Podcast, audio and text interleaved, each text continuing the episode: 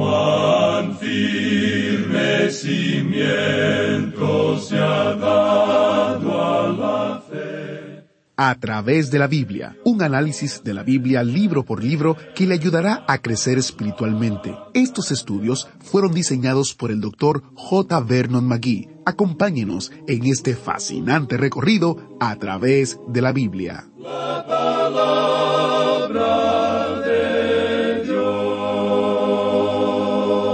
¿Cómo deben elegirse los ancianos en la iglesia? Esta difícil y controvertida tarea a menudo es uno de los temas que causa más divisiones en la iglesia local hoy en día. Pero, ¿tiene que ser así? ¿Existen ciertos criterios que nos ayuden a elegir a estos líderes? Como en cada pregunta de la iglesia específica y de la vida en general, hemos de preguntarnos, ¿qué nos dice la palabra de Dios? Bienvenidos a través de la Biblia, el programa donde conocemos a Dios en su palabra. Soy su anfitrión, Heiel Ortiz. Estoy muy contento de que nos acompañe hoy mientras encontramos las respuestas del apóstol Pablo a estas preguntas acerca de los ancianos en la iglesia, y comparte mucha más sabiduría sobre el liderazgo de la iglesia de muchos años en el pastorado. Estamos en Primera de Timoteo, capítulo 3, versículos del 1 hasta el 8. Si usted ha estado escuchando el programa este año, sabe que el año 2023 es el 50 aniversario del programa A través de la Biblia en español. Alabamos a Dios por su fidelidad y cómo ha bendecido a tantas personas a través del estudio de su palabra con este estudio preparado por el Dr. Magui, originalmente en inglés, luego en español y ahora se escucha en más de 200 idiomas. Y quiero dar la bienvenida a Giselle, miembro del equipo internacional de A través de la Biblia, quien está conmigo hoy aquí en cabina. Hola Giselle, bienvenida. Gracias, Geyel. ¿Cómo estás? Bien contento de tenerte y qué estaremos conversando en el día de hoy. Vamos a estar conversando, Geyel, sobre algo hermoso y es el himno de A través de la Biblia, lo que caracteriza el programa. Así es, el himno que cada vez que inicia el programa usted lo escucha. Yo no sé cantar, pero más o menos dice, cuán firmes cimientos.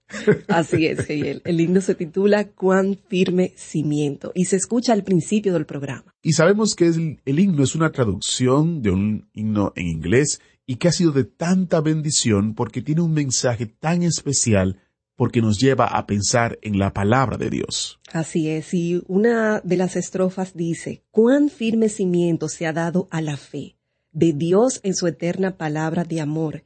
¿Qué más él pudiera en su libro añadir si todo a sus hijos lo ha dicho el Señor? Amén. Y tenemos varios testimonios relativos al himno. Carolina nos escribió desde Facebook y dice, a Dios sea la gloria. A través de la Biblia es un medio utilizado por el Señor para el aprendizaje y enseñanza de la vida. El Señor Jesús ha utilizado a través de la Biblia por radio e Internet. Aún mi hermano recuerda el himno de entrada cuando él tenía 10 años. Hoy tiene 34 años, Geyel. Aleluya. Somos más que vencedores en Cristo. Desde Venezuela, nos escribe Carolina. Ricardo Marioner Vázquez, en los Estados Unidos, nos comentó en Facebook, Dios los colme de bendiciones, mis hermanos. Comencé a escucharlos hace un par de semanas por Red Radio Integridad.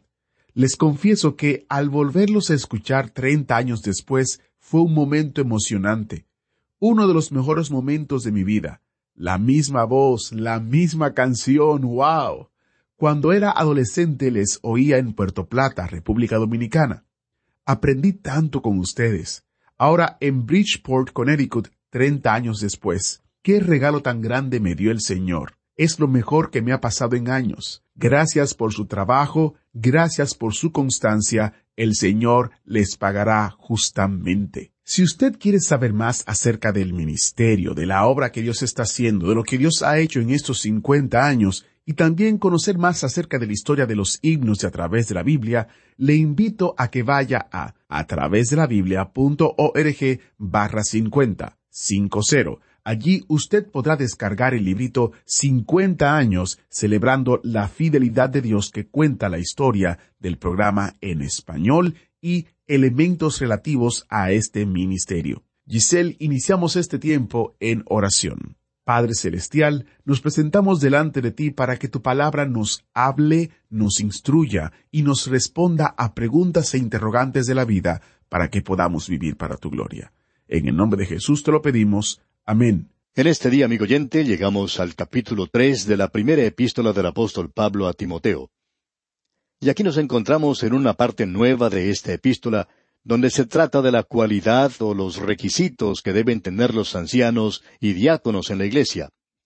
Lo que tenemos aquí, por supuesto, es algo muy práctico ya que tiene que ver con la iglesia local. Tenemos entonces en el primer versículo de este capítulo tres de la primera epístola a Timoteo lo siguiente Palabra fiel. Si alguno anhela obispado, buena obra desea. Ahora, esta palabra obispado que se utiliza en este versículo ha sido mal interpretada y también ha sido interpretada de manera diferente por grupos diferentes. Aquellos que creen en una forma de gobierno episcopal en la Iglesia ponen mucho énfasis en esta palabra. La palabra obispo indica en realidad un sobreveedor, un supervisor, un inspector o un superintendente. Esa es otra palabra por la cual se puede indicar este cargo. En la iglesia primitiva, el pastor era llamado por varios nombres. Era llamado un presbítero o anciano. También se le llamaba pastor. También se le llamaba obispo o sobreveedor. Y por supuesto tenemos que decir que también se utilizaba la palabra ministro como título para esta persona. De paso digamos que a él nunca se le llamó reverendo. Y creemos que ningún predicador debe ser llamado reverendo.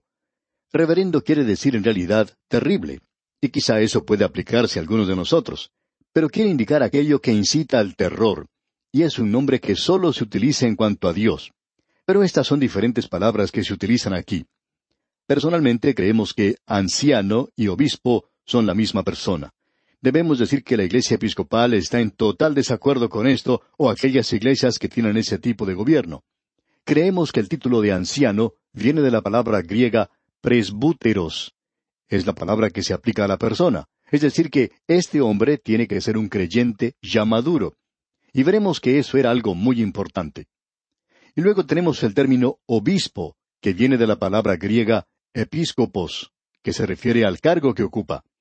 De modo que tenemos aquí la palabra anciano y también la palabra obispo. Y creemos que esta palabra se puede aplicar a la misma persona. De todos modos, un obispo nunca en la iglesia primitiva tenía autoridad sobre los demás obispos o los demás ancianos. Y este hombre tampoco tenía ninguna autoridad sobre las iglesias. Uno no encuentra eso en la palabra de Dios. Aún el apóstol Pablo, quien fundó esas iglesias, nunca habló en cuanto a sí mismo como si fuera el obispo de tal o cual iglesia, o alguien que estaba gobernando la iglesia de alguna manera. Entonces encontramos que el ministro, como lo llamamos en el día de hoy en la iglesia, es aquella persona que está allí para servir. Ahora este nombre de ministro es un nombre mal utilizado porque esta palabra se puede aplicar a cada uno de los miembros de la iglesia. Todos nosotros somos ministros en realidad, es decir, todos nosotros servimos, y eso por supuesto es muy importante. Ahora, en este capítulo tres se nos presenta algunos requerimientos que son positivos y otros que son negativos. Veamos aquí en el versículo dos lo que se nos menciona como requerimientos positivos. Pero antes de entrar en esto, permítanos hacer un cambio o dos en este último versículo, que en realidad es el primer versículo del capítulo tres. Comienza diciendo palabra fiel. Esto indica que lo que aquí se dice puede soportar la prueba del tiempo, que uno puede depender de esto, puede confiar en esto. Luego continúa diciendo en este mismo versículo uno, si alguno anhela obispado, y creemos que hubiera sido mejor traducir esto como buscar, si alguno busca obispado. Esa palabra presenta el pensamiento de que puede existir la acción de buscar ese cargo. Y creemos que alguno que tenga las cualidades necesarias debería buscar ese cargo. Es decir, que debería desear un lugar donde pudiera utilizar el don que el Espíritu de Dios le ha dado. Y si el Espíritu de Dios no le ha dado a él ese don, y si el Espíritu no le está guiando, entonces eso llegaría a ser una tragedia para la persona que buscara ocupar el cargo de obispo. Por lo que aquí vemos, esto no indica que había solo uno en la iglesia, sino que había varios en ese lugar. Ahora dice aquí en este mismo versículo uno, buena obra desea. Este es un lugar donde Él puede servir en la iglesia. Veamos ahora los requerimientos, las calificaciones positivas. En la primera parte del versículo dos dice, Pero es necesario que el obispo sea irreprensible. Ahora esta palabra irreprensible puede ser malentendida. Uno siempre va a ser acusado de algo si ocupa algún cargo en la iglesia. Usted puede descubrir muy pronto que va a ser acusado de esto o aquello. Pero lo importante aquí es que se presenta la idea de que si se le hace a alguien alguna acusación, ésta no resultará cierta. Eso es lo de importancia aquí. Usted será irreprensible en el sentido de que usted está acusado de algo de lo cual no es culpable. Probablemente la mejor palabra para describir esto sería llamar a la persona inocente. Una persona que es inocente, es decir, que está viviendo una vida que no puede ser acusado de nada. En cierta ocasión, un anciano pastor se encontró con un joven que recién comenzaba su pastorado. Este anciano le preguntó al joven, ¿Le gusta a usted ser pastor de una iglesia tan grande? Bueno, le contestó el joven, es una oportunidad maravillosa, pero me encuentro ocupando un lugar único me acusan de muchas cosas de las cuales no me puedo defender. Uno no puede pasarse todo el tiempo respondiendo a la gente, así es que he determinado simplemente predicar la palabra de Dios y no tratar de contestarles porque no puedo hacerlo. Y el anciano pastor le dijo entonces, Bueno, ¿no es cierto que es bueno saber que uno es acusado de algo de lo cual no es culpable? Es muy bueno estar en una posición así. Y así es como debe ser el obispo, irreprensible será acusado de algo, pero no va a ser hallado culpable. Ahora, en el versículo dos de este capítulo tres de la primera epístola a Timoteo dice, marido de una sola mujer. Ahora esto puede ser tomado de dos formas diferentes. Marido de una mujer indicaría que el hombre debe ser casado, y somos de la opinión que ese es probablemente el pensamiento que quería comunicar el apóstol Pablo.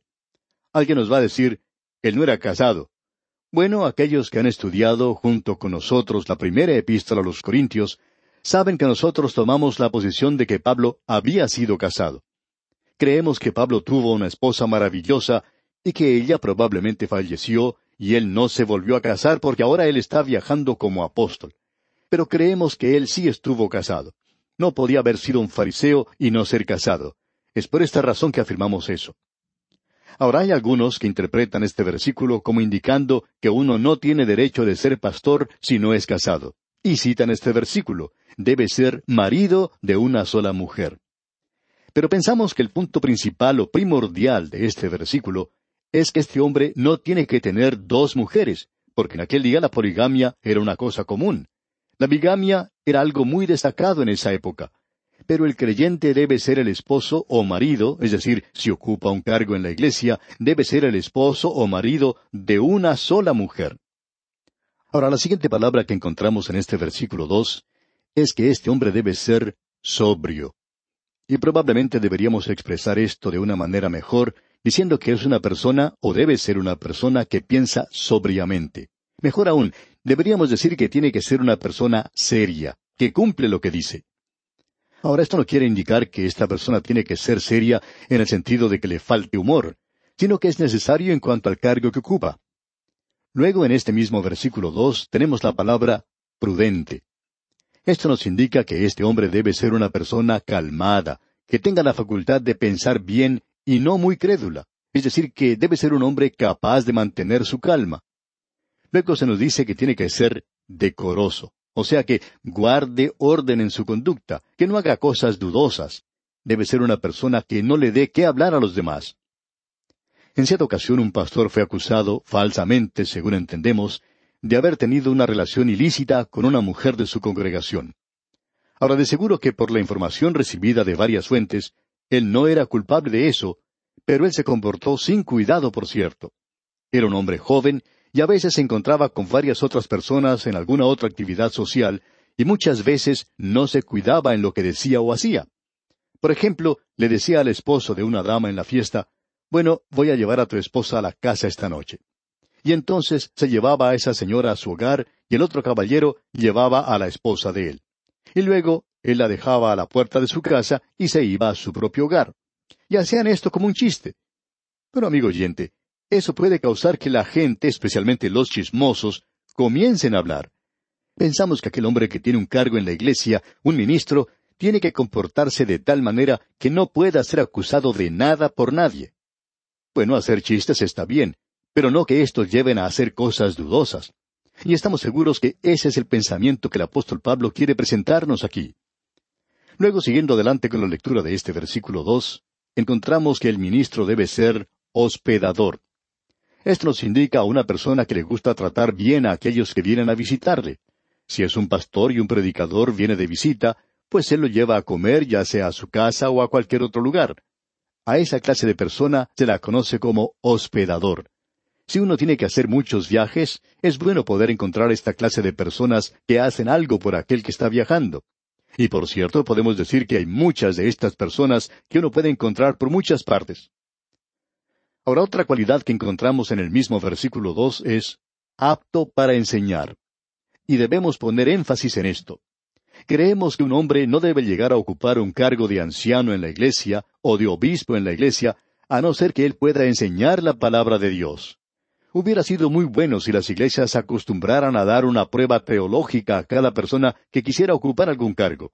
Si esta persona no pasa esa prueba, entonces no debe llegar a ocupar ese cargo que busca.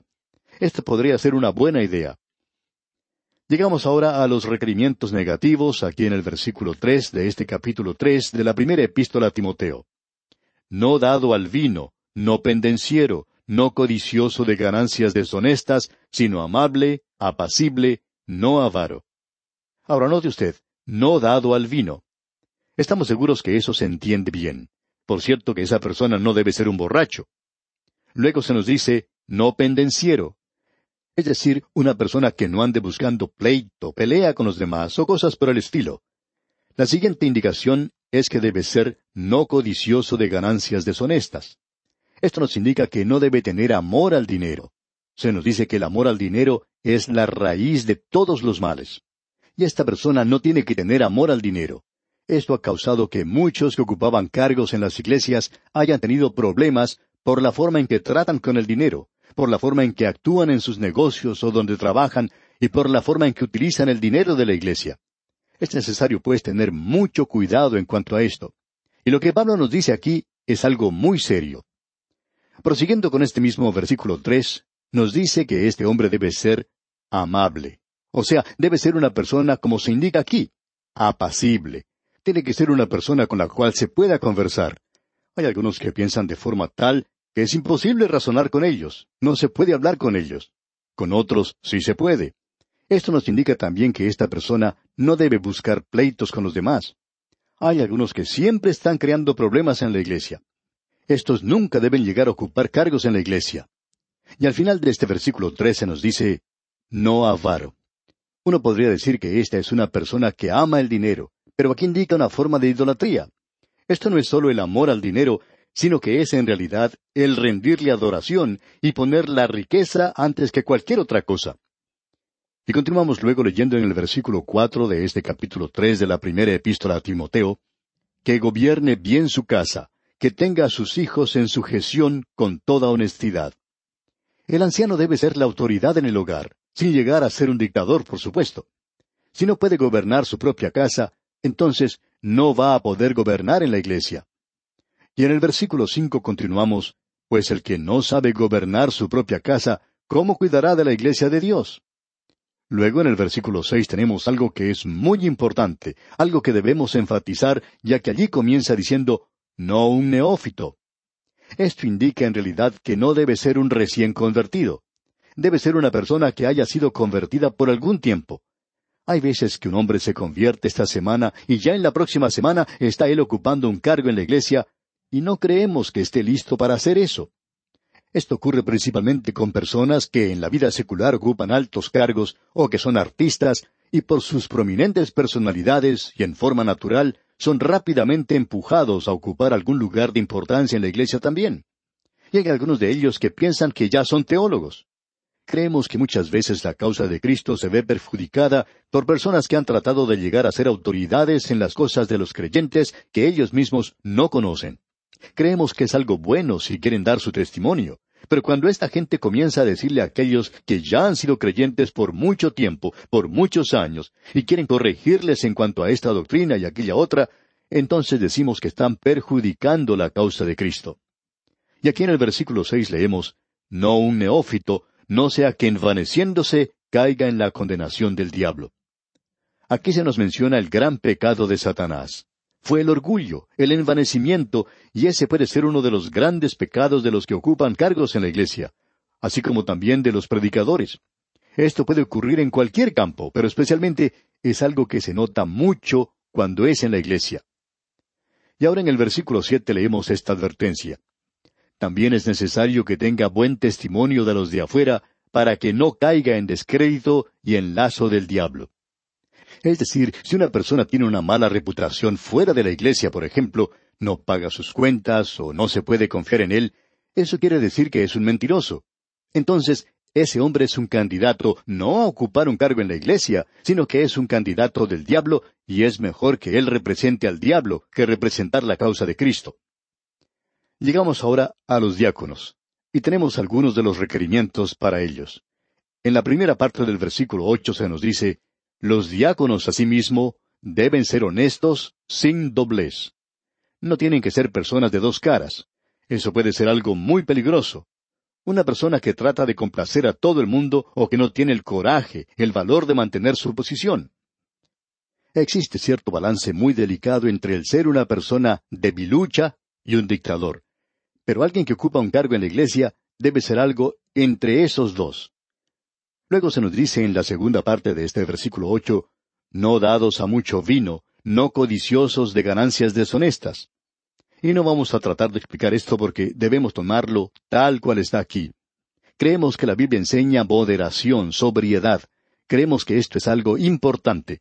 No creemos que la Biblia enseñe una abstinencia total, porque usted debe recordar que en aquella época no había muchas medicinas y el vino era un remedio. Puede ser un remedio si se usa de esa manera hoy. Y después de todo, ¿no es cierto que un cincuenta por ciento de la medicina o de los remedios que uno toma hoy tienen su base en el alcohol? En cierta ciudad se encontró que una mujer que era la presidenta de un grupo que auspiciaba la abstinencia de las bebidas alcohólicas falleció y luego se comprobó que había fallecido de una enfermedad al hígado. Y la gente no podía creer esto porque había sido causada por el alcohol se descubrió que esta mujer había tomado cierto tónico por muchos años que contenía setenta por ciento de alcohol.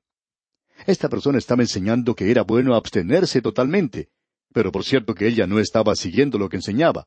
Ella estaba tomando un remedio que decía le ayudaba y que contenía un setenta por ciento de alcohol.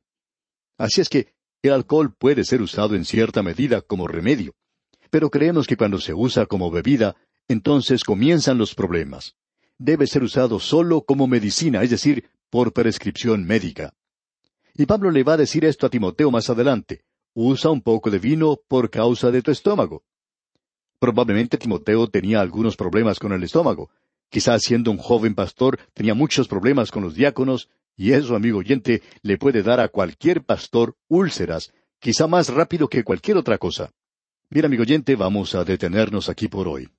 Que Dios le bendiga en gran manera es nuestra ferviente oración. Agradecemos que nos acompañara en el estudio de hoy. Le invitamos a que visite nuestro sitio en internet a través de la biblia.org. Ahí puede suscribirse para recibir las notas y bosquejos de lo que estamos estudiando y noticias del ministerio. También encontrará la variedad de libros y materiales gratuitos que tenemos para usted. El sitio es a través de la biblia.org. Todo lo que hacemos es posible gracias al Señor y a personas como usted que se unen a nosotros en la obra de llevar la palabra entera al mundo entero. A través de la Biblia es una producción de Radio Transmundial.